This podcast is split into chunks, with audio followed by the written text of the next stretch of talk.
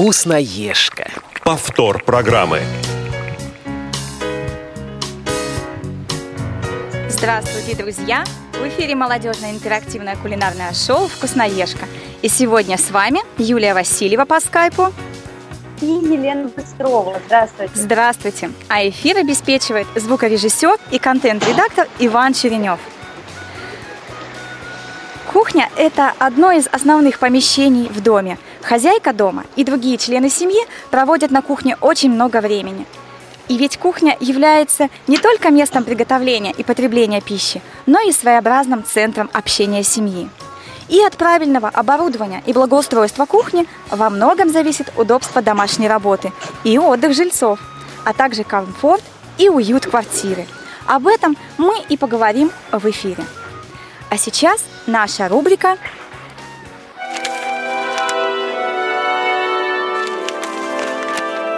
Тетрадка. И в ней мы расскажем некоторые интересные факты. Например, про холодильник. Холодильник – это помещение для хранения продуктов, наполненных льдом. Оно появилось несколько тысяч лет назад. Для императора Нерона слуги заготавливали на замерзших водоемах в горах снег и лед.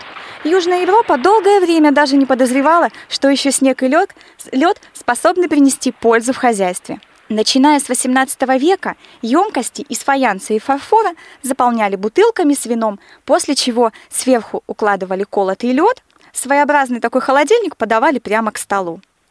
В России широко использовались ледянки, которые представляли собой сруб, врытый в землю, набитый большим количеством снега и льда, укрытый толстым настилом, поверх которого были была насыпана земля и уложен дерн. Такой ледник позволял хранить длительное время скоропортящиеся продукты.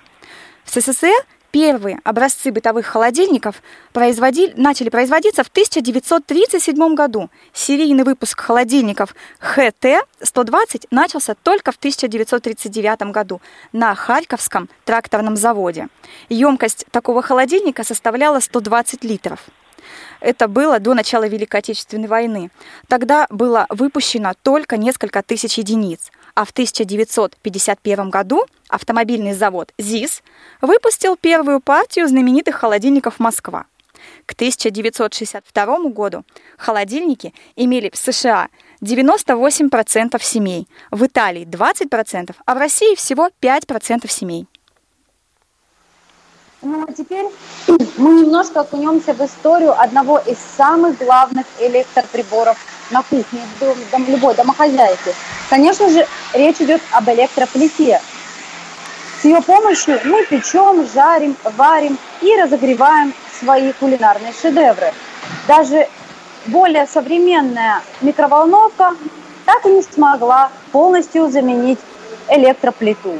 Давайте же немного окунемся в ее историю.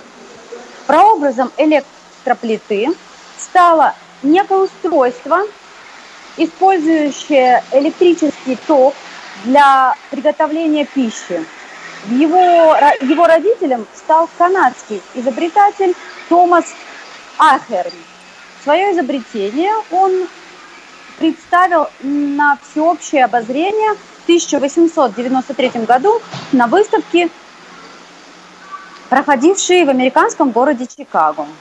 Однако особого интереса у посетителей выставки оно не вызвало.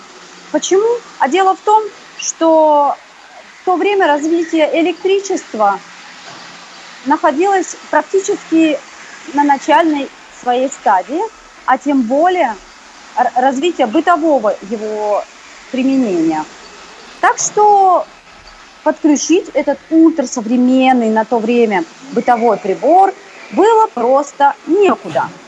Даже электрическое освещение было в то время не во всех городах. Вот такие были времена, друзья. Но вскоре об изобретении забылось бы, если бы электрической плите или, прошу прощения, возможно, об электрической плите вообще забылось бы. И этому изобретению просто не суждено было выбраться из зачаточного состояния, так и канув в лету. Как еще одно невостребованное чудо, гениальные мысли изобретателя. Но не тут-то было. Электрическими бытовыми приборами всерьез заинтересовались, заинтересовался немецкий инженер и предприниматель Эмиль Ретенау. Еще в 1881 году он создает германскую электрическую компанию, всемирно известную сейчас под аббревиатурой APG, крупнейшая в мире производителем бытовой электротехники.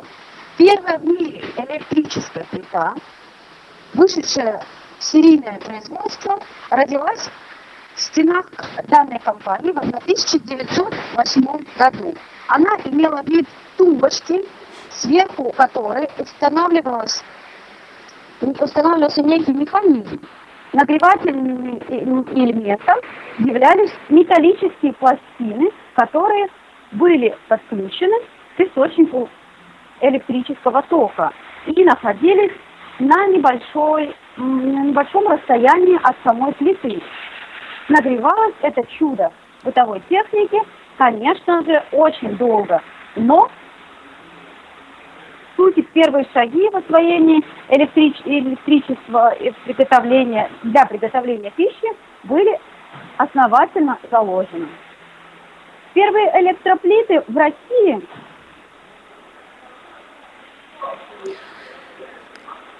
В России первые электроплиты появились под названием электрические отапливаемые, отапливаемые очаги в 1913 году.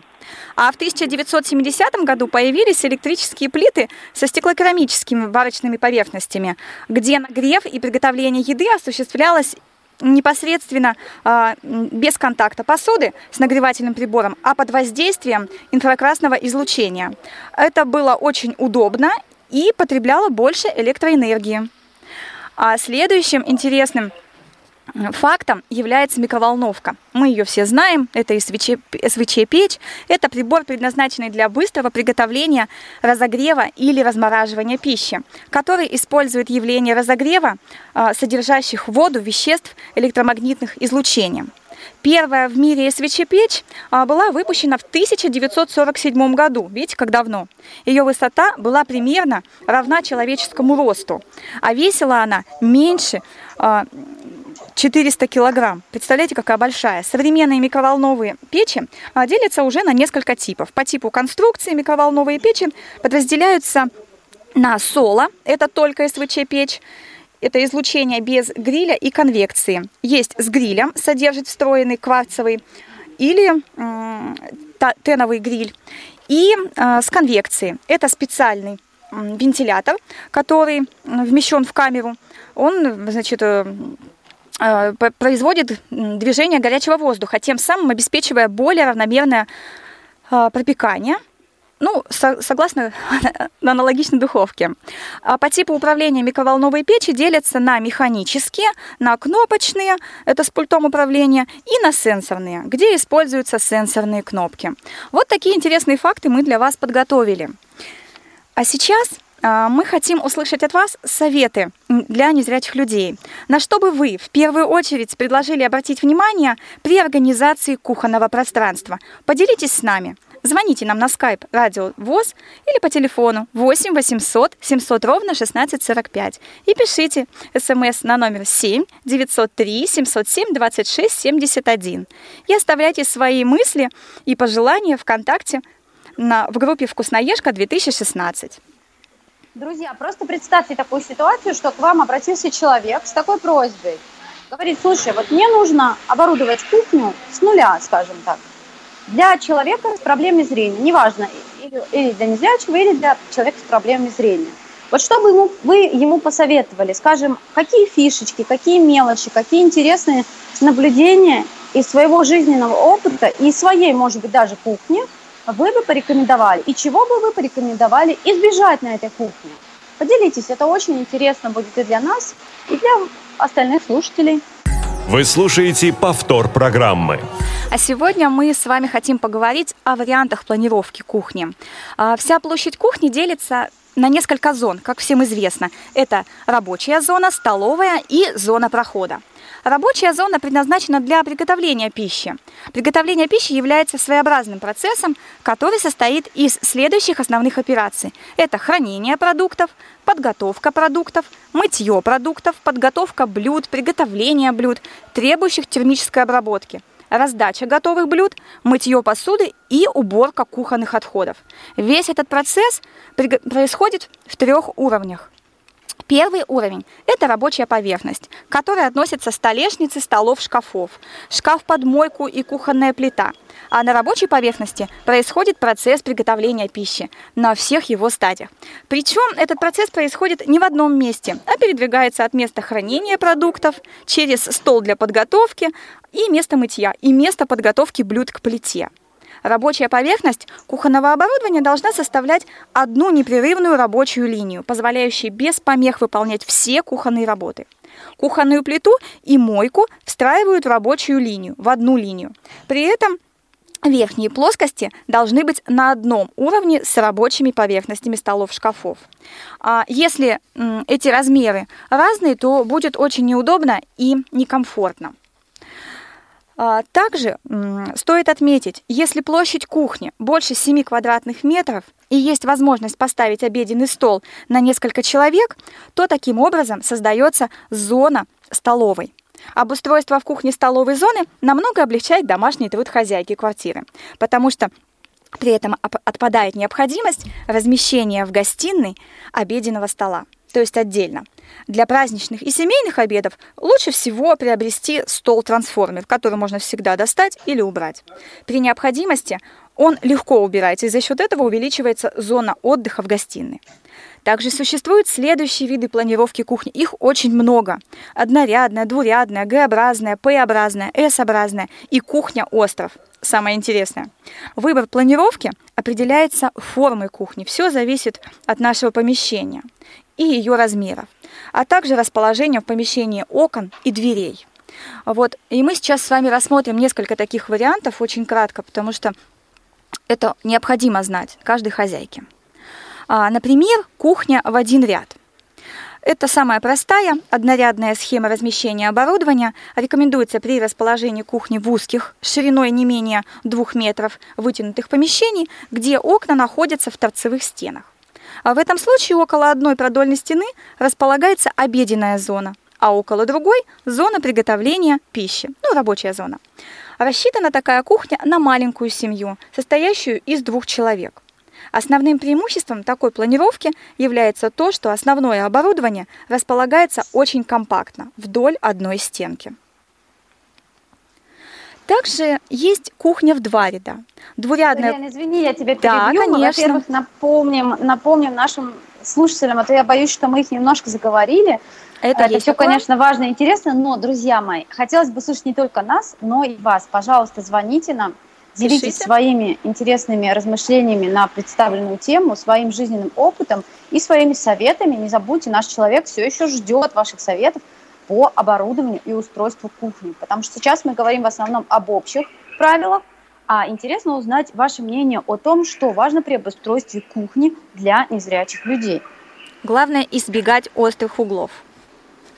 Ну, не только. На самом деле, я бы, ну, пореком... например, один из советов, который я бы могла порекомендовать, это избегать, ну или меньше использовать стеклянные столики. Мне кажется, они не Это очень точно. удобны как для незрячих людей, так и для людей с проблемами зрения, потому что непонятно, стоит что-то на столике или нет, потому что он просто прозрачный. А также, к примеру, я бы порекомендовала не ставить кухонную зону, ну или кухонный стол, uh-huh. попросту говоря, посреди кухни. Да, это, конечно, очень красиво выглядит, особенно на больших кухнях, но для нас это менее удобно, когда нужно подбежать к плите, а у тебя вдруг на дороге замечательный большой красивый стол.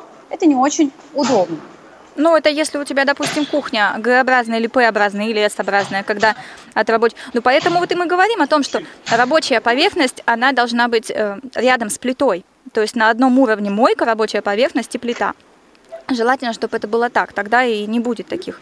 Но вообще, кстати, я очень люблю на самом деле, когда стол стоит посреди кухни. Но желательно, чтобы он был круглый или овальный, когда нет острых углов и, в принципе, удобно. Если он большой, то его можно использовать как рабочую поверхность даже. Помимо того, ну, скажем, что... это прекрасно, на мой взгляд, для угу. праздников, да, и каких-то обедов, когда уже все готово, и блюда только выносятся, подаются, и стол угу. сервируется. Но при приготовлении кухни, лично мое мнение, да, лично я бы предпочла все-таки стол отодвинуть к стене.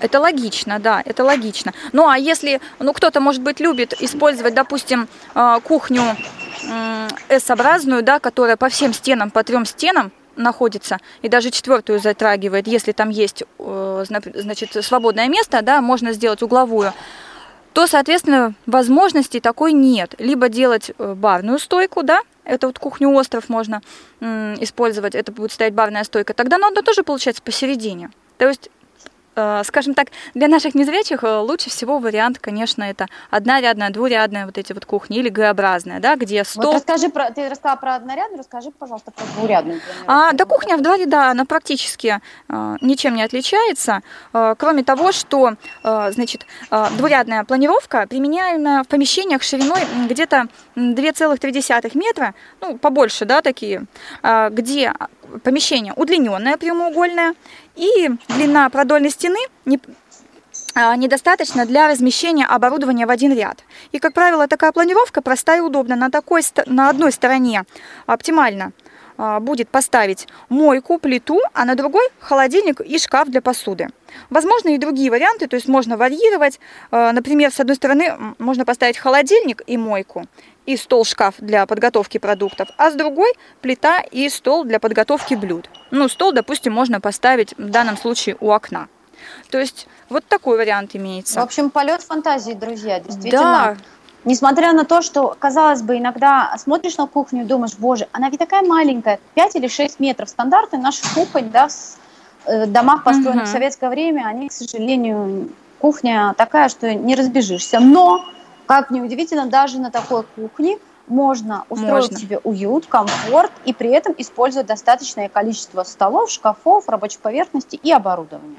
Ну вот, кстати, ты знаешь, что вот э, как раз кухни площадью 5-6 квадратных метров очень удобно делать э, П-образные планировки, да, их так буквы П, э, по трем стенам. Э, она удобна чем? Что оборудование устанавливается вдоль трех свободных стен, и в помещении с большой площадью такая планировка тоже дает возможность использовать кухню в качестве столовой. То есть очень большая рабочая зона. Сюда даже, кстати, можно и, посуд... и посудомоечную машину, и стиральную машину вставить, когда такая возможность есть, когда по трем стенам. Потому что в любом случае посуда занимает у нас ну, 2-3 шкафа, ну 4 максимум. Но это уж совсем если много. А, и эта планировка очень удобна я бы даже, наверное, ее бы всегда и предпочитала. Но еще Г-образные. А, здесь можно придумывать всякие угловые шкафы, а, мойку угловую, что очень тоже да, экономит наше пространство. А угловые шкафы, как всем известно, они экономят наше пространство. В них можно поместить намного больше посуды или там баночек различных, чем в обычный шкаф настенный, навесной, допустим. А выглядит он маленьким и совершенно Кажется, да, кажется, компактным. да. Да. Также очень э, с П-планировкой схожа с С-планировкой, С-планировка. Их так называют дизайнеры, поэтому мы их так и обозначаем. Она тоже рекомендуется для кухонь, имеющих большую площадь. Ну, она похожа на букву П. А есть очень интересный вариант кухня-остров, что, возможно, не очень подходит нам, да, незрячим, но он все же есть, и мы о нем расскажем. А, э, кухня-остров можно оборудовать исключительно в кухне больших размеров, используя Г-образную и П-образную планировку, а также дополнительную рабочую зону посередине помещения.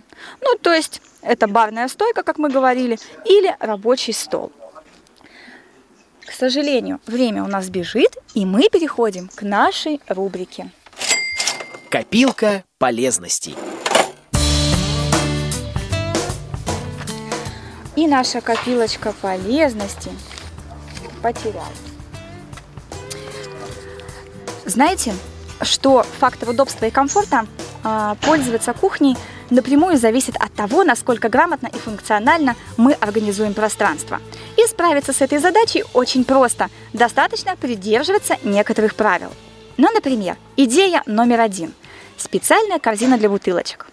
Для удобного и аккуратного хранения разнообразных бутылок с маслом или соусами можно приобрести небольшую низкую плетеную корзинку. Емкости не только будут аккуратно стоять, но и уборка столешницы будет проходить быстрее. Достаточно будет просто приподнять корзинку и протереть под ней. В такой же корзинке можно ставить бутылки прямо на стол во время обеда или ужина. Идея номер два, тоже очень интересная, корзины для хранения овощей. Такие корзины удобны тем, что позволяют освободить у вас в холодильнике достаточно большое количество места. Кроме того, вам, вам придется там меньше убирать, как вы понимаете. Да и с эстетической точки зрения такое хранение овощей намного лучше. А сам материал корзины позволит овощам дышать и не портить. Убережет их от, а, и убережет их от гниения. По-моему, неплохо. Да. Есть еще одна идея, это корзинка для мелочей. Довольно часто мы заносим на кухню какие-нибудь мелочи. Ну, например, и о них забываем. Например, э, зарядка для телефона, там какая-то мелкий блокнотик или ручка, которые, вот, казалось бы, мешают, но для этого тоже можно использовать корзинки. Просто и удобно.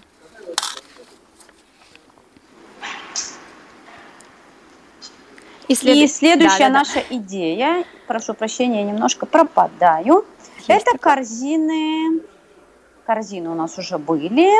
Следующая идея это вот она. Это выдвижной ящик для мелкой утвари. Хранение разнообразных кухонных приборов тоже немаловажно.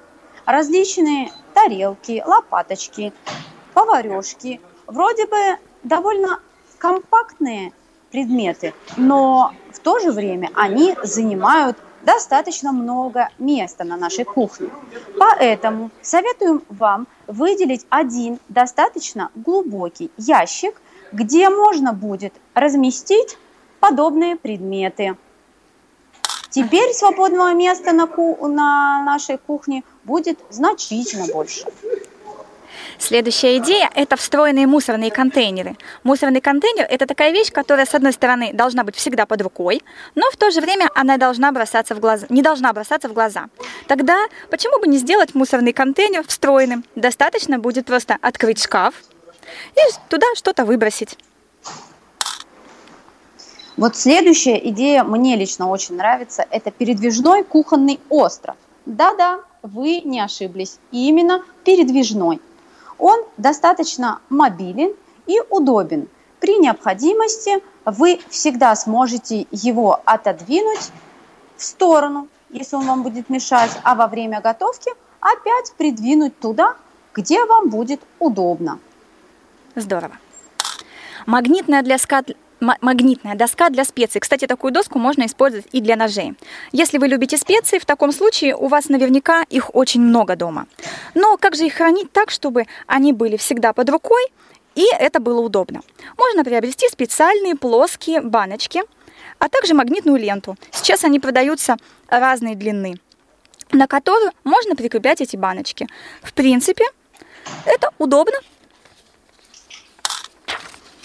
но есть еще и другой вариант хранения специй. Это хранение их в вертикальных ящиках. Можно, если у вас угу. а, в, кух, в кухонном гарнитуре есть вертикальные ящики, то вовсе не обязательно там хранить исключительно например, бутылки другую посуду. Там можно разместить баночки со специями, и разнообразными и, и разнообразные соусы. Их можно поставить друг на друга, и прекрасно они будут занимать мало места. И следующий совет, интересный, очень, который мне очень нравится, это раковина с увеличенной глубиной. У нас на кухне нет посудомоечной машины, и всегда мы моем посуду вручную. Тогда нужно обратить внимание на раковину с увеличенной глубиной. Она поможет сделать процесс отмывания горы тарелок гораздо приятнее и удобнее. А самое интересное, что если еще использовать высокий смеситель, смеситель тогда будет еще удобнее. Ниша, да, к сожалению, время наше бежит. А, и а, хочется еще отметить несколько советов. Это ниша для бумажных полотенец. Бумажные полотенца, они сейчас очень незаменимы на кухне, поэтому очень важно организовать их правильное хранение. И для этого можно разместить держатель для полотенец прямо под столешницей. Также, Так, так, да, у нас Юля также, попадает. также специальные прорези для ножей. Ну, под них лучше расскажет Лена, я думаю.